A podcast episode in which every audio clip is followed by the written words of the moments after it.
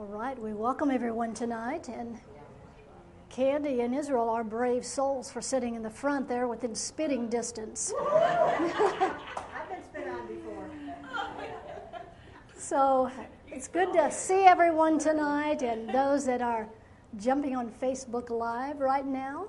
We welcome you as well. And what I'm going to do tonight, since we haven't had services for two weeks, I'm going to go back, and I'm sure you can guess. I'm going to repeat and reiterate portions of what I shared two weeks ago. And if you have your Bibles and you want to follow along a little bit, I'm going to be going to Matthew 12.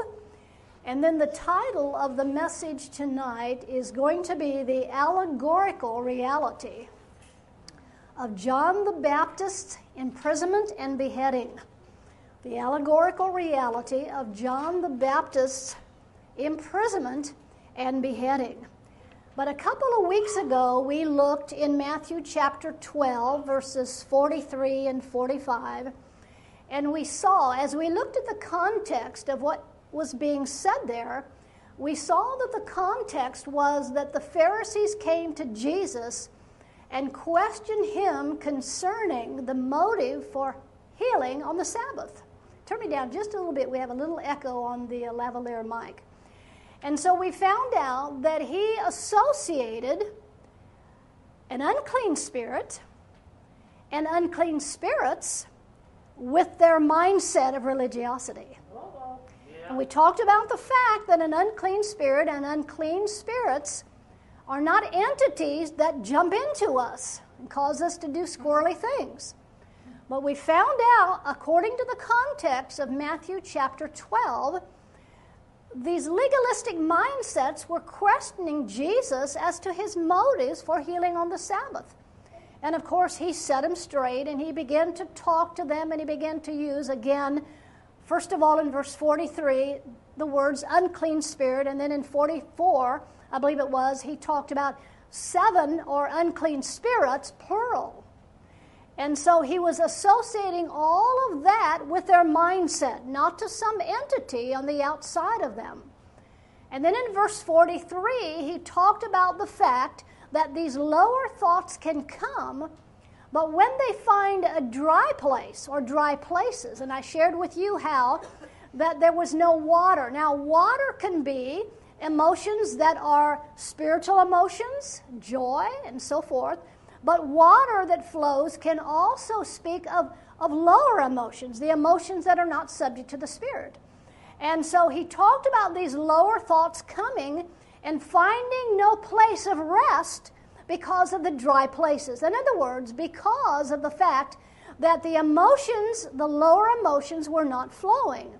And we talked about the fact that James says that we're tempted when we're drawn aware of our own lust, and lust does not have a sexual connotation, not always anyhow, but lust can be emotions.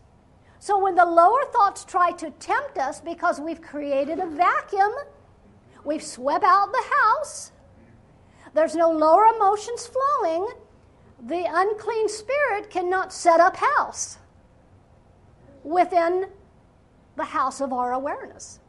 And then in the next verse, we talked, I think it was verse 44, we talked about the fact that the house was swept, we created a vacuum, but because the person does not replace the vacuum or the emptiness with the Christ mind, that's when it says that seven more lower realms of thought can enter in, causing havoc, causing a lot of problems within our life. And it wasn't seven as a literal number, as seven levels of lower thoughts. Seven means divine intervention. And so what was happening is because they swept the house, they created the vacuum, but didn't replace it with the Christ mind where they had created the vacuum, where that empty space was and that void was, there was an intervention that was worse than the beginning there was an intervention of the lower thoughts that caused that person to experience a whole lot worse situation than he did in the beginning. So we talked about that, and then I incorporated Jeremiah chapter 1 and verse 10 with that, that says that Jeremiah rooted out and he, he, he, he tore down and so forth. He destroyed, it says, but not without at the same time building up. Building up. So, you know, you hear a lot of people talk about, well, I'm going through deconstruction and I went through this deconstruction. Uh, let me say something about that and then I'll continue on. Do you know that religion has already deconstructed us? Religion has already deconstructed us. And so, what are we're doing, we're taking uh, those ideas and traditions and doctrines of men and we're deconstructing them even further. But listen, it's dangerous if while we're in the process of deconstruction, we do not do some reconstruction, as Jeremiah and 1 and verse 10 talks about. So, the unclean spirit there in Matthew 12, 43 through 45 speaks of not entities that try to jump on the inside of us, they are mindsets or thoughts that are already in us that we embrace from religiosity. See, Jesus said it this way it is not that which is without that defiles the man, but it is that which is within. Within where? Within the heart awareness. Now, I showed you, I believe, a very vital thing for us to understand, which is this. A lot of people have trouble with this. There is only one power. I wrote a post on that a couple of weeks ago about 11 o'clock or 11.30 at night, and I used the word inverted. And what I said was there is only one power, but we can invert that one power. You know, it says in Isaiah that God formed the light and created the darkness. That's an antithesis, meaning he formed the light because there's no darkness in him whatsoever. There's no death in him whatsoever. So he formed the light and he brought the peace and so forth. But we, in our heart awareness, what did we do? We inverted it and it made it look like it was another power. And I gave you the example that if I have an electrical problem in my home, I'm going to call the electrician because I know nothing about electricity. Now, if I try to fix it myself, what am I going to do? I could burn the house down. But guess what? That's not another power at work. It appears like another power, but it is the one power used incorrectly, me thinking I could do something which I could not do, and I inverted that power. The same way within Job. You know, Job talked about the sweet influence of Pleiades. Well, some people are influenced by the constellations in a positive aspect or in a negative aspect. When there's a full moon, some people act like lunatics. But other people are very euphoric. What is it? It's the one power that created the universe, that put the stars there, that put the moon there. You see, but we corrupt that, you see, in our awareness. You can't corrupt the one power, but in your awareness you can. And what it will do is cause something to manifest that appears to be another power, appears to be an evil power, but it's really still the one power inverted. And that's a lesson we really need to learn. It's a hard lesson, but it's a lesson we need to learn. Then we went to Revelation chapter 9, where it talked there about the fifth seal. And the fifth seal, as the fifth seal was in operation, out of the fifth, fifth seal came what? Locusts. And we talked about these locusts, and it says the locusts were told not to hurt the trees or the grass or anything, except only hurt those people that have not the seal of God written in their forehead. Now, what is that talking about? The locusts. What do locusts do? They eat things that are in the process of growth. So, in other words, the locusts come and they hurt all of those things in us that are not in accordance with the seal of God written in our foreheads. Now, to hurt means what? To hurt means it, it's, it hurts to let go and have the locusts eat up all of our religious traditions and doctrines of men. That can be a process that's very painful for us to have all of that swallowed up. But it got even better because when you read there in Revelation 9 about the locusts, it says they have hair like women. So that refers to what? Our left sided feminine principle that has embraced. Yep. Yep. Nothing wrong with the left side. God gave it to us. But the lower thoughts can only come through the woman or the feminine principle of our being. So not only did these locusts have hair like women, but they had teeth like a lion. the lion of the tribe of Judah. On our chart, we talked about, we put what? Judah on the east side or on the right side, and we put Ephraim on the left side, which is just intellect, human reasoning, and logic. And so, therefore, the teeth, like a lion, as we slip into the Christ mind, eats up all of those lower thoughts that we have embraced. Yeah. Then we talked about John the Baptist being a forerunner of Jesus. And it says that he wore camel's hair and a leather girdle. And listen, he ate locusts and wild honey. So don't ever listen to anyone for very long that hasn't eaten a bunch of locusts. Because they're just teaching you from the left side from the traditions and the doctrines of men. I've been eating a lot of locusts the last few years. And wild honey. He ate wild honey. What is that symbolic of? Well, David talked about the honey enlightening the eyes. So you see, it brings light and understanding. Then we talked about the five wise and the five foolish virgins. They all had lamps, but five did not have oil. They didn't take the time to go buy the oil. And we found out that the word buy means to gather the faculties. And remember, they wanted to get oil from the five wise. And they said, Go buy your own, lest we don't have enough for ourselves. And so they were not what? They were not gathering their faculties. So we all have a lamp tonight. But the question is is our lamp full of oil? Or are we empty heads? Have we created the vacuum, but not on the other side of the coin, slipped into the Christ mind? Now, all of those virgins were one, but five of them could not walk in that subjectively because they didn't gather their faculties. Then we talked in Mark chapter 5 about a guy that was bound. And Jesus came to him and asked him what his name was, and he said, Legion. The Latin for legion is revelation, or uh, religion, excuse me, revelation. Yeah, revelation of religion. yeah. Right? That's what legion means. And it said that he was bound in chains. That's what religion does. A revelation of religion will cause you to be bound in chains. He was also making his, his abode in the tombs, which designates what? Death. But remember what we said? When Jesus delivered him, when he was delivered, he was brought into, or he was clothed. To put on the Christ mind is to be clothed, slip into a garment like you slip into the Christ mind like you slip into a garment. He was clothed in his right mind. So was it a matter of Jesus casting some entity out of him? Or was it showing him the truth?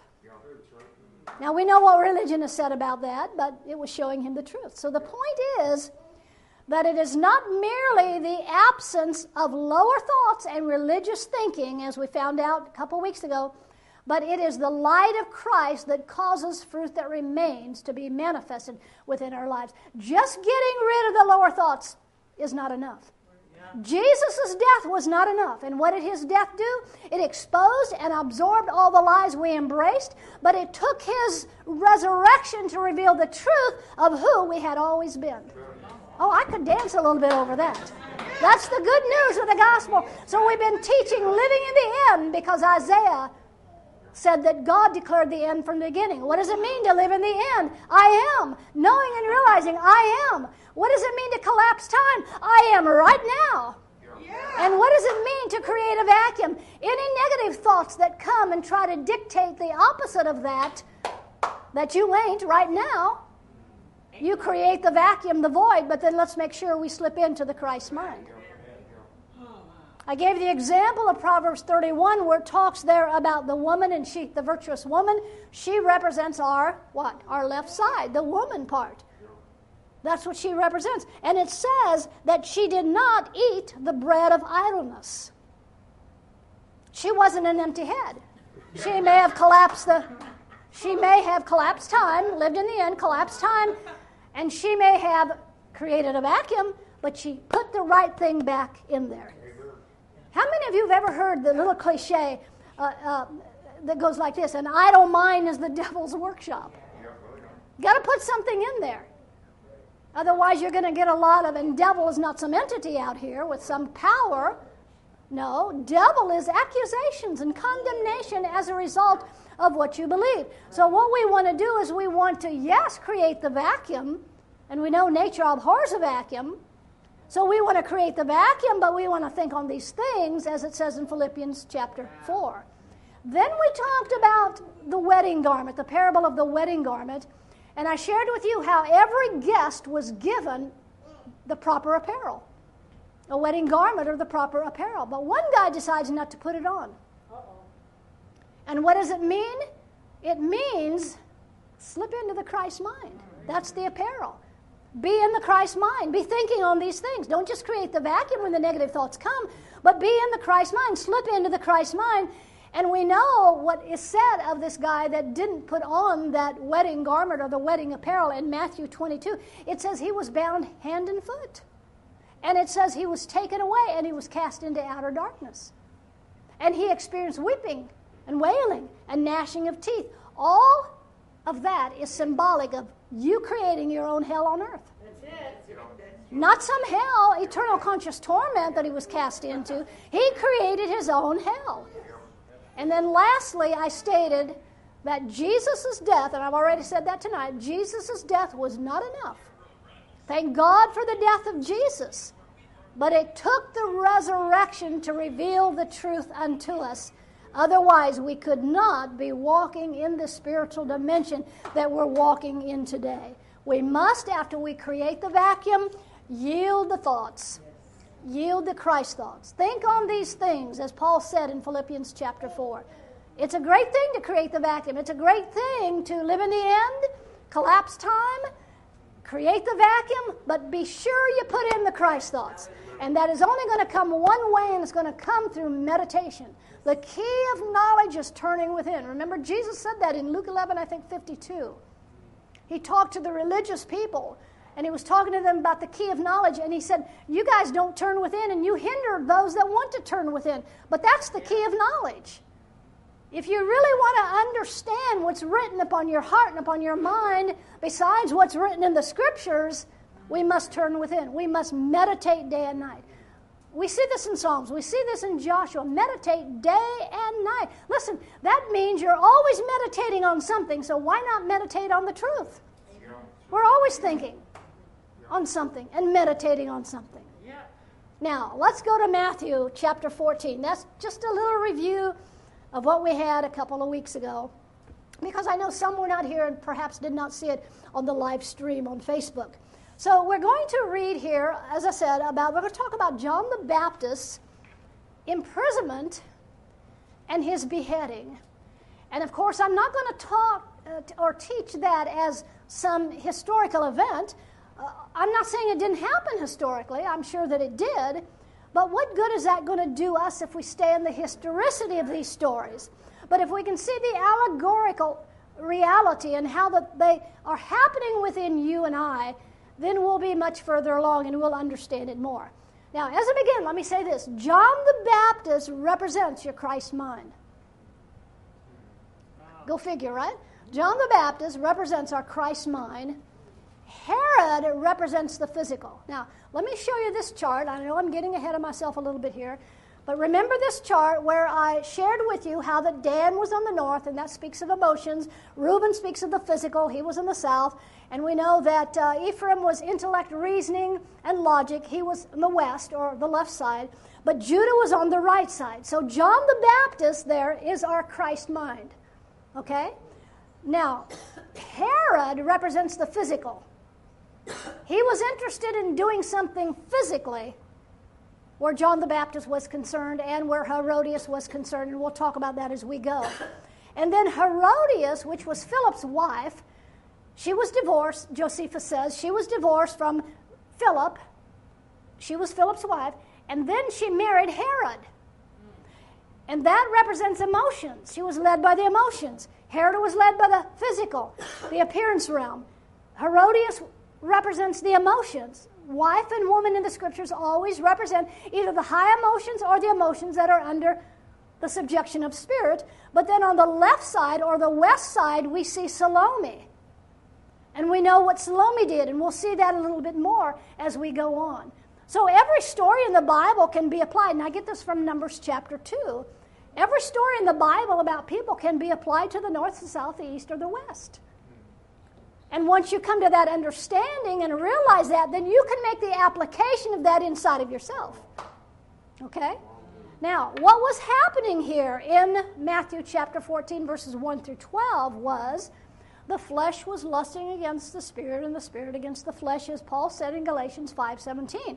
And that happens in us until that happens in us until we come to a place because listen, this meditation thing, this living in the end, this collapsing time, this creating a vacuum, and then slipping into the Christ mind becomes easier and easier and easier. Now, we know that John the Baptist was put in prison, which signifies that our Christ mind, because he signifies our Christ mind in the realm of spirit, our Christ mind can be bound by the Herod, Herodias, and the Salome if we allow the emotions, Herod the physical, Herodias the emotions, lower emotions in this case, or Salome the intellect, human reasoning, and logic to rule in our life. And remember, the reason that John the Baptist was put in prison was because he told Herod that his getting together with Herodias was unlawful according to the law at that time. Now, what does that symbolize to us today? Any time that we get together with the feminine principle in and of itself, which intellect and reasoning and logic has engaged in, then what are we doing? We're doing something that is unlawful or is not beneficial spiritually. Now, you and I have four aspects, and I've shared this with you many, many times. We have the spiritual aspect, the emotional aspect, the physical aspect, and we have the intellectual aspect. And so, as you look here in uh, chapter 14 and verse 3, it talks about the brother's wife, which was Philip. That infers what? What is the wife? I've already stated. And what is the woman referred to in the scriptures? Where it says in Ephesians chapter 5, the wife must be in subjection to her husband, or the woman must submit to her husband. What is that talking about? Where you're talking about the brother's wife here in chapter 14 of Matthew and verse 3, it's talking about the lower emotions that we embrace. So, in other words, King Herod, representing the physical, wants to rule. The physical, what is the physical? Well, our five senses are attached to our physical body and flow to our brain. So the physical or the appearance realm or the five senses want to rule. And so John the Baptist, being our Christ mind, was telling Herod, do not get together or do not have intercourse with the emotions. Don't have intercourse with Herodias, the emotions, or the lower emotions. That's all that this story is talking about here.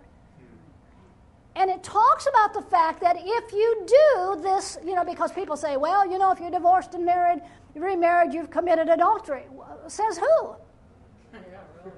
Says who? That was under the old law. So today, spiritual adultery is not that. Spiritual adultery is us intercoursing with the left side. With the intellect, the natural intellect, the human reasoning, the sensual logic that tries to come through the woman part. Now, let me hang on to Matthew. Let me have you go to Jeremiah 13. Jeremiah 13 and verse 27. And let me give you a scripture. I mean, you can study in the book of Revelation where it talks about the woman uh, that was clothed in royalty, and it's talking about the religious woman there. And it talks about all of these so called sins that she commits. All of them are spiritual. All of them are spiritual because when people do not realize who they are, when they have mistaken identity, there's going to be all kind of things, outward things that the church calls sins, and I'm not saying they're not sins, but it doesn't come in and of themselves. It comes from the mistaken identity that they have. All that we see in our world today that appears like chaos comes from the one power inverted because people are not walking in the right identity. They do not know who they are. So look what it says in Jeremiah 13 27. I have seen thine adulteries and the, thy nighings or thy cryings, the lewdness of thy whoredom. And thine abominations on the hills and the fields. Woe unto thee, O Jerusalem! Wilt thou not be made clean? And you're only made clean as you turn within. You got to first see you are clean. And as you turn within in meditation, then the last part says, When shall it not once be? So adultery is not that which happens physical out here, physically out here between two, two people. Spiritual adultery is intercoursing with Herod, the physical, Herodias, the lower emotions, and Salome, which would be the intellect and the human reasoning and the logic. That's what we're dealing with here. Now, Second Corinthians. Quickly flip over to Second Corinthians 11 and verse 2. Yeah, salami. salami. Not very good. So I never did like salami too much. Now, Second Corinthians chapter 11 and verse 2. Notice what it says here. For I am jealous over you with godly jealousy, for I have espoused you to one husband. One husband that I may present you as a chaste virgin to Christ. In other words, Christ is our husband. We're the Lamb's wife. Yeah. Nothing wrong with the left side whatsoever. But it's always the woman, the temptation always comes through, like Eve, the woman comes through the, comes through the left side. When the left side is not joined in oneness, now objectively they're one, but when the two are not joined subjectively and in our experience, the temptation comes from the left side. So, in other words, what this is talking about in 2 Corinthians 11, verse 2 here, is the subjective experience of us being called a chaste virgin is when the two are joined together and then subjectively we intercourse with the Christ mind and that's the only way that the Christ consciousness can be birthed in the chamber of our virgin consciousness. That's the only way that can happen. See, and this is talking about a people. Paul talked about it in, in Romans chapter 8 that the whole creation's on tiptoe looking for the manifestation of the sons of God. Revelation talks about virgins. And what is it talking about when it talks about virgins? It's talking about between our ears. It's talking about us on the left side being one with the right side, not just objectively, but subjectively, because subjectively it's already true, or ob- objectively it's already true. So, as we know, John the Baptist, what was he? Well, he was a forerunner of Jesus Christ. And spiritually, John the Baptist in us directs us to the Christ consciousness. See, what did John say about, about uh, Jesus? He was the forerunner. He said, I must decrease, he must increase. And you know, people try to use that verse to say, I got to die to self and crucify the flesh and all that sort of a thing. I must decrease. Listen, as we slip into the mind of Christ, anything that tries to attack the feminine principle is just dissipated and is gone. But it's not about crucifying the flesh and dying to self, it's about knowing something. It's about knowing who we be. That's the secret there. Now, listen to this. In Rome, now, but as, as our desire, let me back up a little bit. As our desires, as our lower thoughts and lower, uh, lower fleshly desires try to rule, that is King Herod. Because King Herod wanted to rule a situation. Okay? Now, in Romans 8 and verse 7, and this is one that people get tripped up on a lot as well. It says there that to be carnally minded is an enmity or an enmity, uh, an enemy of God. Well, let me just declare to you, and I know you know this, you don't have a carnal mind. There's only one mind. Now, that one mind can be inverted in your thinking. Yes. And it can appear that you have a carnal mind. And it goes on to say that the carnal mind is not subject to the law of God. The carnal mind cannot. If you're living from the lower emotions, if you're living from, from the left side in and of itself, guess what? You cannot, you are not yielded unto the Word of God. So as we draw out from the lower carnal thoughts, which is an enmity against God, that's not against some God out here. That's against the Christ in you and in me. That's what that's talking about. We have to take this on the inside of us. Now, if that's what's happening in your life, what you are doing, if you're led by your woman in and of herself, through natural thoughts, human reasoning, and logic, if you're led by your woman or lower emotions, what are you doing? You are imprisoning the Christ mind, and you are cutting off the Christ mind. You are beheading the Christ mind in your experience. Now, the reason that John, the reason that Herod, once again, threw John into prison was because he did not agree with his intercoursing, with his getting together with Herodias, which again represents lower thoughts. So John was trying to get this message across to Herod, King Herod, if you will, and telling him it's never going to work if you're going to intercourse with the woman in and of herself, the left side, the lower thoughts, the emotions. It's never going to work. And I'm going to tell you today, it's never going to work. It is never going to work. Now, you're there in Matthew 14. Look at verse 4. Let's read a few verses, and I'm going to close.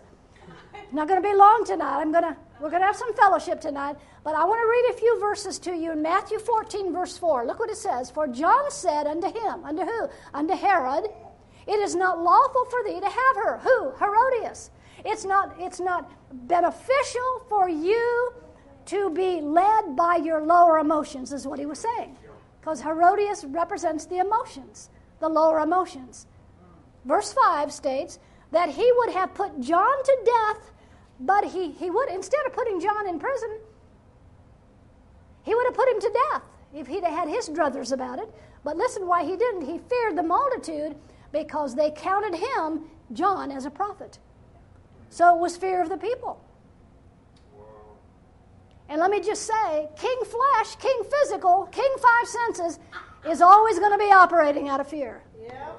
I don't care what you do, where you go, what you say. If that's what's leading our life, and I include myself, I'm always going to be motivated. I'm always going to have fear over certain things. The wrong kind of fear, not the reverence, the wrong kind of fear. Then verse 6 goes on to say, But when Herod's birthday was kept, in other words, they were cel- see, religion likes to celebrate the realm of appearance, the physical. So they were having a birthday party. Herod threw himself a birthday party. In other words, the physical left side, in and of itself, is celebrated in religion today. Oh, look how many we, we have in, in, our, in our church. We have thousands of people celebrating the physical. Look at our edifice. Ours is looking pretty nice now. now, let me just say look at this big building that we have built. Well, remember what Jesus said about the big building that took him 40 years to build? There ain't going to be one stone left on top of the other. It's going to be destroyed. You see? Or titles, yeah, absolutely. So, in other words, when Herod's birthday was celebrated, that represents celebrating the physical, celebrating the five senses, celebrating the numbers, celebrating the big buildings celebrating how many souls we got saved last night in our meeting. Well, let me move on here. The rest of verse 6 says, The daughter of Herodias, who was the daughter of Herodias Salome, notice, danced before them and pleased Herod. Pleased Herod. Now, her name means she that rewards. She rewarded Herod. She pleased Herod by dancing in front of him. Might have been a little provocative, I don't know. But she pleased him and then Herodias' name means, listen, to monitor or to watch over or to be in charge, not in a positive way, but in a negative way. Wow. And when Salome asked her mother what she should ask for, wow. she was in charge and believing that she was in charge by asking for the head of John the Baptist. Yep. Now look at verse 7. Whereupon he, Herod, promised with an oath to give her, Salome, whatever she would ask. Because why? She pleased him by dancing in front of him. And you see, we don't give our feminine part in and of herself what she would maybe want from time to time. Has your left side ever wanted something from time to time that was fleshly or emotional, lower emotions? Like a pity party? Hello? Oh, yeah. Our left side is always conniving, wanting to make things king that objectively are not king in our lives. We reward ourselves many times with stuff rather than rewarding ourselves with John the Baptist, the mind of Christ. He's our reward. Now listen to verse 8. And she, Salome, meaning what? One who rewards or pleases. And she, Salome, being before instructed of her mother, because remember, John the Baptist said, I'll give you anything you want in my kingdom. He said that to Salome, who danced before him. And so, what does she do? Salome has no clue what to ask him for. So she goes to her mother, Herodias, the lower emotions. Oh, And what does her mother say? We want John the Baptist's head. So listen to this. The physical Herod wanted to rule, but could only rule through intellect, Salome, reason, and logic, led by Herodias, which was the lower emotions, fueled by the lower emotions. So, in other words, when we live from the left side in and of itself, what are we doing? We're asking for John's head, our Christ mind, to be bound and to be beheaded. So, in other words, King Herod said to Salome that he would give her anything that she asked for. And again, she went to her mother, and her mother said, I want the head of John the Baptist. Look at verse 9. And the king was sorry, nevertheless, for the oath's sake. He was sorry that he'd promised Salome that she could have anything that she wanted. So the king was sorry, nevertheless, for the oath's sake, and them that sat with him at meat, because other people heard this, that he was saying to Salome. Verse 10 says, And he sent and beheaded John in prison because Salome went to her mother. Her mother, lower emotion, said, We want his head. Verse 11, And his head was brought in a charger, which is a plate, and given to the damsel, Salome, and she brought it to her mother. So since Herod made a promise to Salome, he was under oath to give her whatever she asked because that's what he said that he would do. Now, again, John the Baptist is what? It's our Christ mind. Herod is what? It's the physical part, the realm of appearance part. Herodias is what? Lower emotions. Salome is what? The left side of intellect, reasoning. And she reasoned with her mother, what should I ask for? And then that reasoning came about through the lower emotions. They went to King Herod, and King Herod saw to it that someone was sent to the prison where John was, the mind of Christ was, and beheaded him and brought him on a plate, a charger or a plate. Now, this is exactly what you and I do when we are led by the left side in and of itself, when we're led by the physical appearance realm, the lower emotions, Remember the north part? The left side of, as we've talked about, emotions, as, as we've talked about the, the intellect, excuse me, the intellect, the reason, and the logic. When we're led by that, rather than the east, Judah, John the Baptist, then we're going to have these situations in our life that are not going to produce for us fruit that remains. Now, look at verse 11. And his head was brought in a charger and given to the damsel, and she brought it to her mother. So, in other words, Salome, intellect, reason, and logic, that was fueled by emotions, Herodias, brings John the Baptist, the Christ mind, a form of the Christ mind, to death within us. And that all happens within us as we yield to the left side in and of itself. What is the key? Psalm 1 2, Joshua 1 8, meditate day and night. Now, we know there's a scripture, I think it's Zechariah 6, maybe 6 4, that says, It is not by mental might, it is not by physical power, but it is by my consciousness or spirit, saith the Lord. I could say it this way it's not by King Herod. It's not by mental might. It's not by King Herod. It is not by Herodias physical power, but it is by what? It is by John the Baptist. It's by John the Baptist. It's by our Christ. It's not by mental might nor by physical power, which King Herod, Herodias, Salome are all involved in mental might and physical power. but it is by John the Baptist, the John the Baptist consciousness, which is the mind of Christ. Now, this is what we're doing and what we're going to continue to do with the scriptures. We're going to look at them allegorically because, again, what good does it do to have a nice little story? And as I've said many times, some of those stories are not so nice, and this is one of them that's not so nice about wanting to get a guy who told someone the truth according to what he believed, and so they want to kill him, they want to behead him. What does that do for us? It does nothing for us until we can bring it on the inside and we can see the allegorical reality of it and also not only see the allegorical reality, but have that quickened within our awareness that we can walk in that, that we can experience that fruit that remains. So, this is where we're at, folks. So many people today are throwing the Bibles away. And I'm here to tell you, I love my Bible. I love the word even greater that's written upon my heart and my mind. But it does lead me to the scriptures. And as I go to the scriptures, I see these neat stories like this. And we've done a lot of stories, even in the Old Testament in this series. We're on 121 of Mind Brain Connections. We've done a lot. We've done on Jonah, Abraham, Joseph. We've looked at Jacob and seeing eye to eye, face to face, and the pineal and all of that sort of a thing.